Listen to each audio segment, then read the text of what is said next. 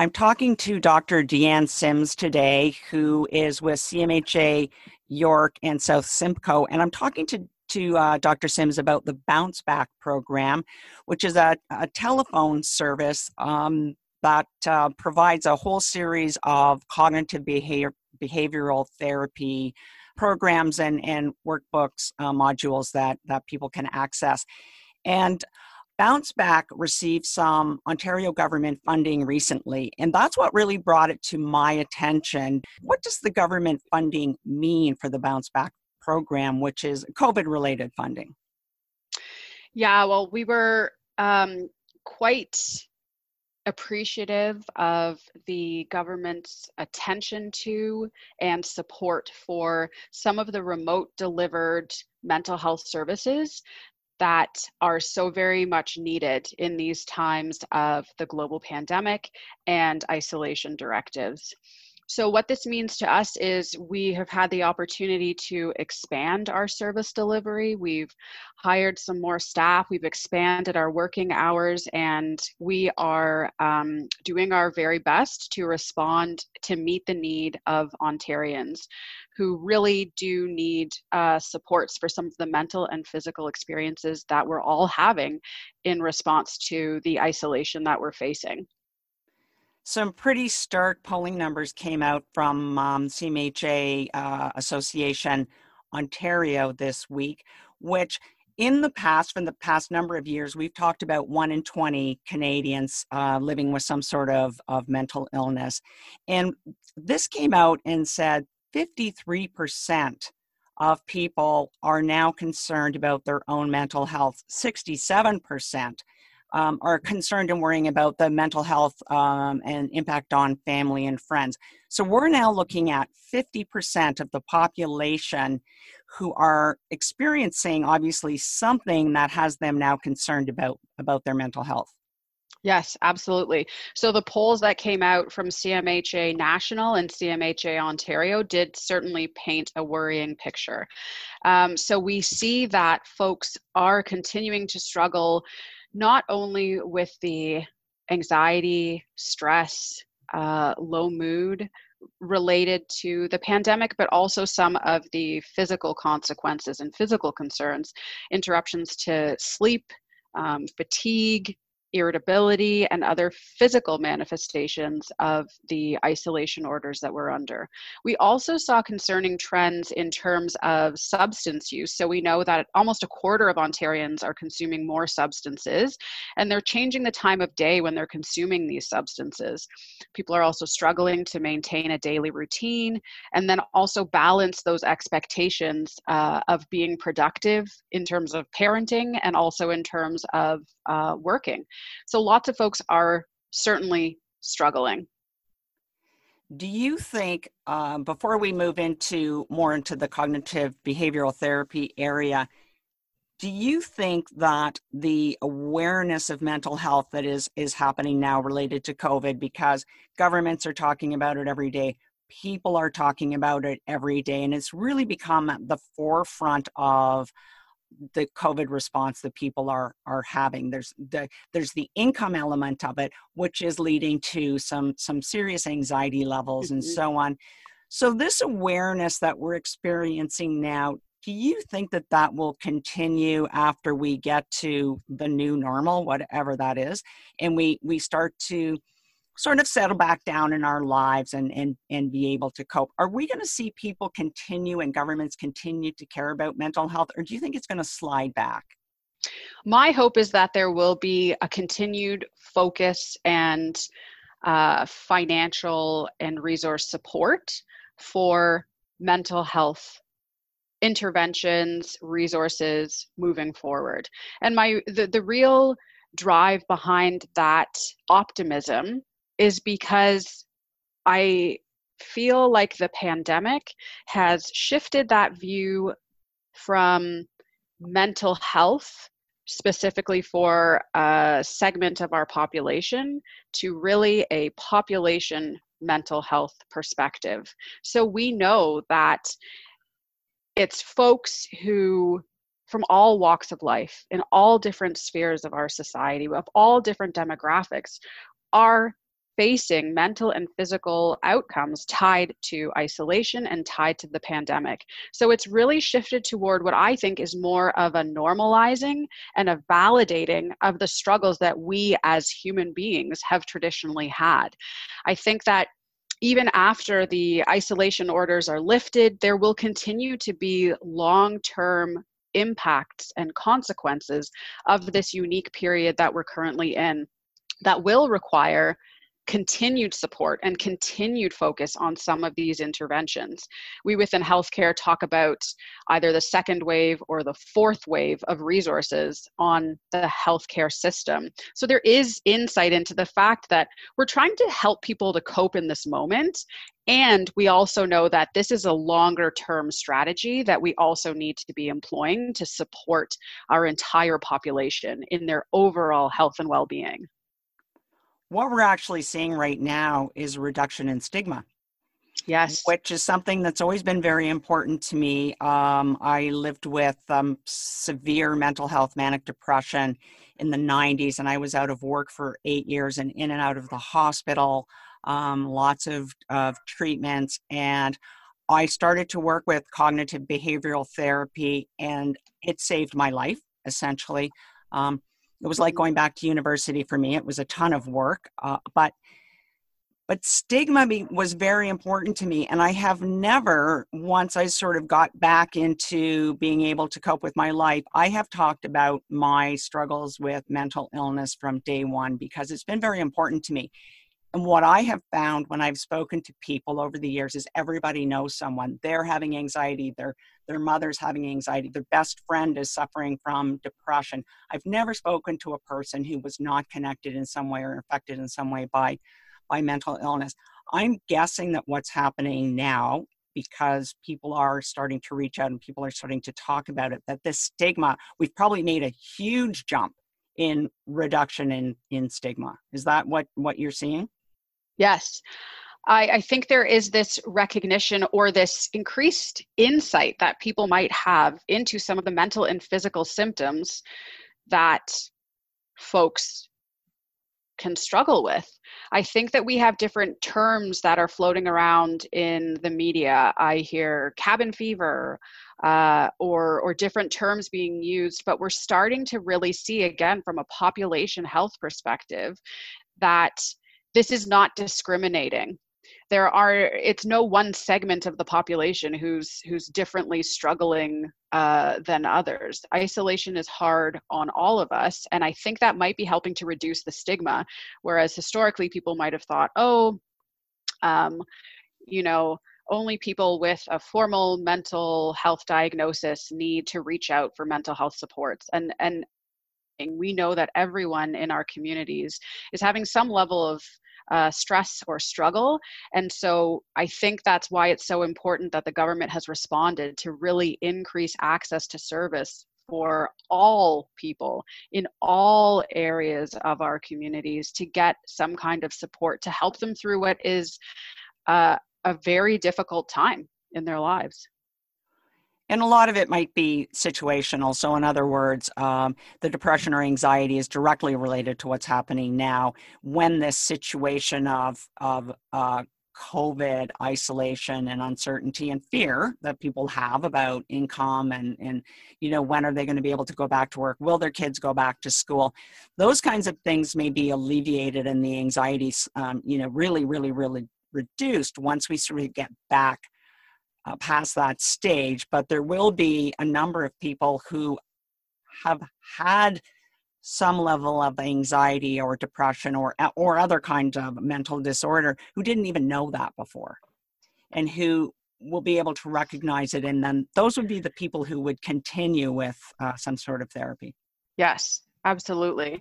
I mean i think that one of the shifts that i'm hopeful for is that there is just like you talked about, a decreased stigma, an increased recognition for the need for folks in all walks of life, for all different experiences, to have some kind of support, whether it uh, looks like using online resources or whether it looks like coming in to do it to do work either i guess remotely now but in a more structured program.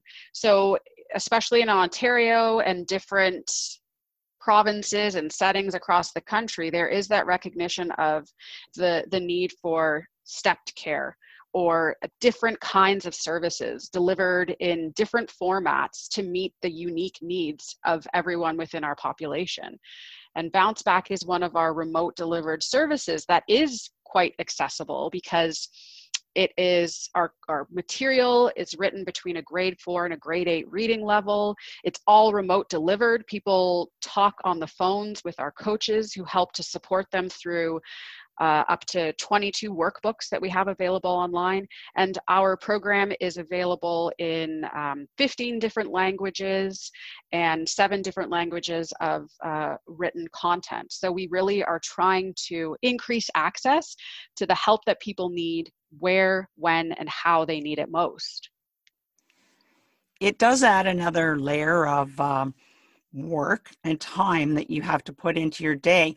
And so people are, uh, you know, we're all Zoom stressed now because it, what we found out what is that that it's so much easier to have a zoom meeting than it is to go down the hall or get together from different buildings that we're all just hey let's hop on to a zoom meeting.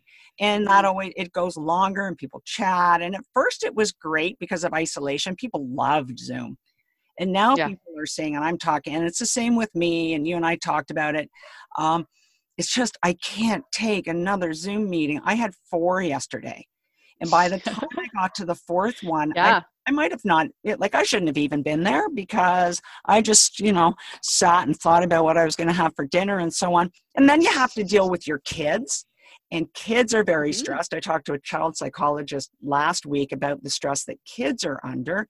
Now we're talking about you can get help for all of this stress, but it's going to take you more work to do it.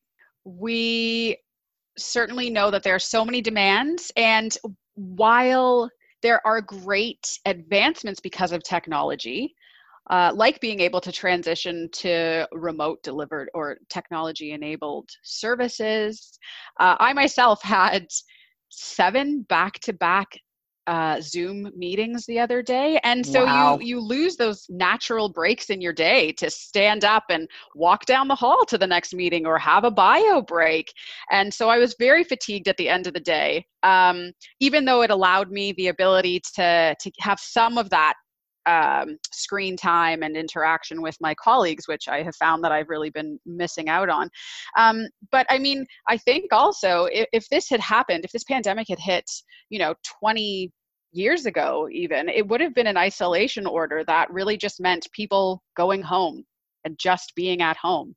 And uh, now we have, because of the technology infrastructure, increased demands in terms of what it is that we're meant to be doing while we're at home. So parents are, you know, feel stress and pressure to now be virtual teachers or uh, educational assistants, and while also trying to maintain the same level of output that they would traditionally have had at work or with friends or with family. And um, there needs to be some kind of a shift or uh, a adapting our expectations for ourselves and for others because even though the technology can help um, you know continue our connectedness uh, we also do have to be mindful of some of the uh, downsides or some of the limits that we might have to impose on using that technology in our lives. I think that that's um, that's a, an important part of of uh, CBT that I have used, and one of them was structure. And for me, at the beginning, it was literally I'm going to get up at this time. I'm going to you know make a snack for myself at 10 o'clock. I'm going to do a load of laundry at two in the afternoon. I'm going to go to bed at this time, and I'm going to eat properly. I'm going to get exercise. These are all very normal things that people should all be practicing in their day to day life. So just walk me through what the bounce back program is, how somebody gets involved, and what they can expect uh, from cognitive behavioral therapy. So we have in terms of accessing bounce back we have two referral pathways people can go to their primary care provider and ask for a referral to our program or they themselves can go to bouncebackontario.ca and self refer which is important because we've seen an increase in our self referral numbers while some of our primary care providers have had service interruptions adapting to virtual care models. But we've opened the doors so that people can self refer into our program. And once they're in our program, our staff are a really skilled, very knowledgeable group of coaches who are supported by clinical psychologists. So, our coaches are the ones who are on the phones helping people understand and then adapt and then apply some of the principles of cognitive behavioral therapy to their unique situations or their unique lives.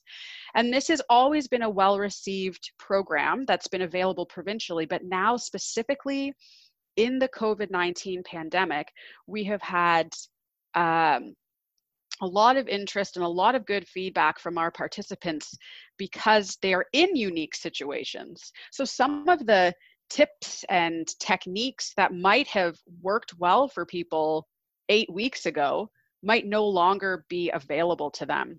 So, our coaches really help to tailor while folks work through uh, up to 22 workbooks that are available online or in print content um, to help to apply these principles to their lives.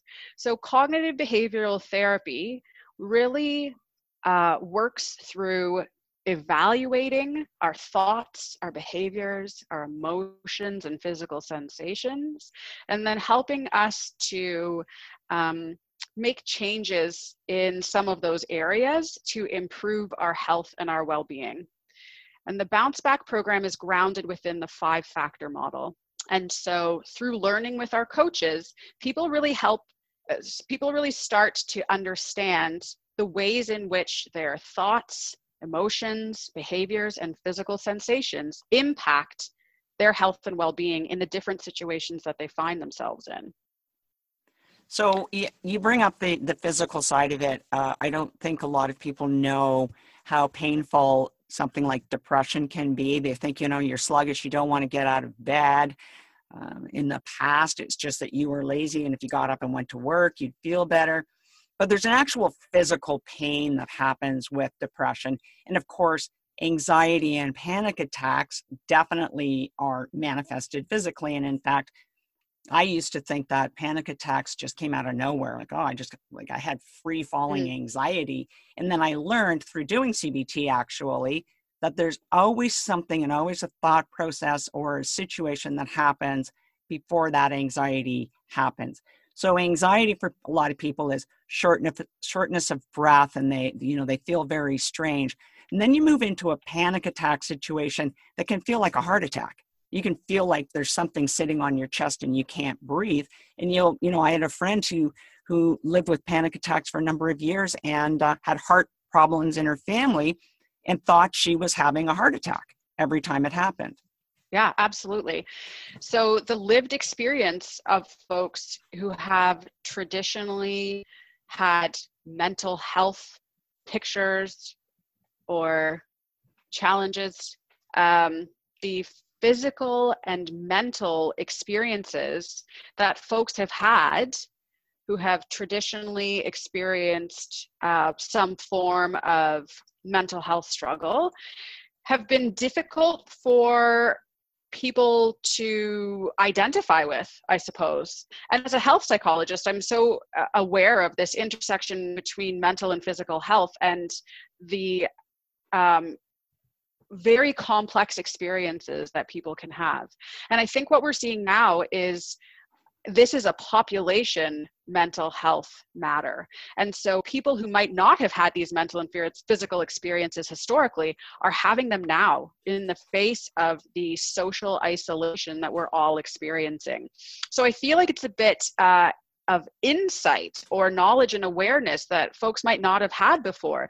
Just like you said about the real experience of mental and physical consequences um, that are that are happening uh, across our communities.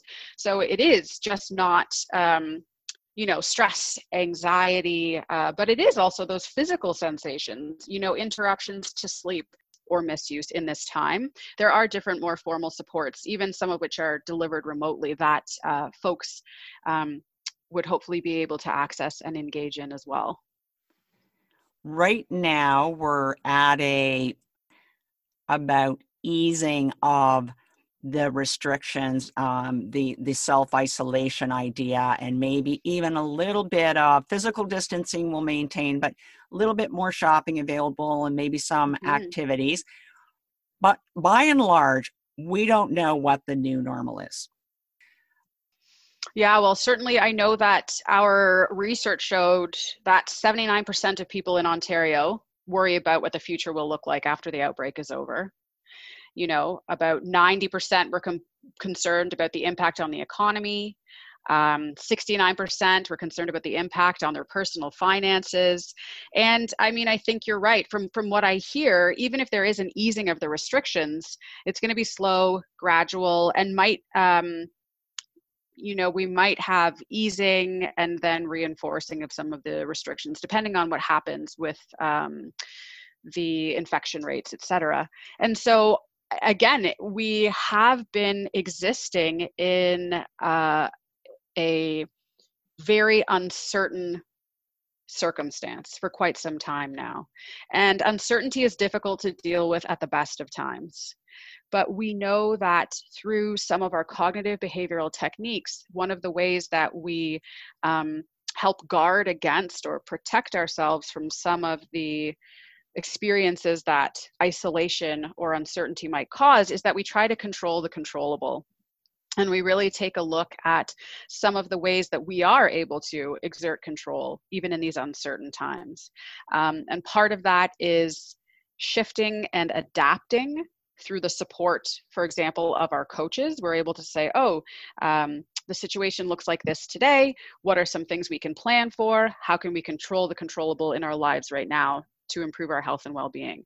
And that might look different when you know three months from now six months from now a year from now. But the whole piece that our coaches work very hard with our participants to develop is not only the understanding of these tools um, and and ways to build plans to use those tools in their lives but we also empower people to become their own coaches so that no matter what presents six years sorry six months from now or a year from now people have the skills and the tools to help coach themselves and help to adapt uh, to ever changing circumstances to really protect their health and well being right now, but also into the future.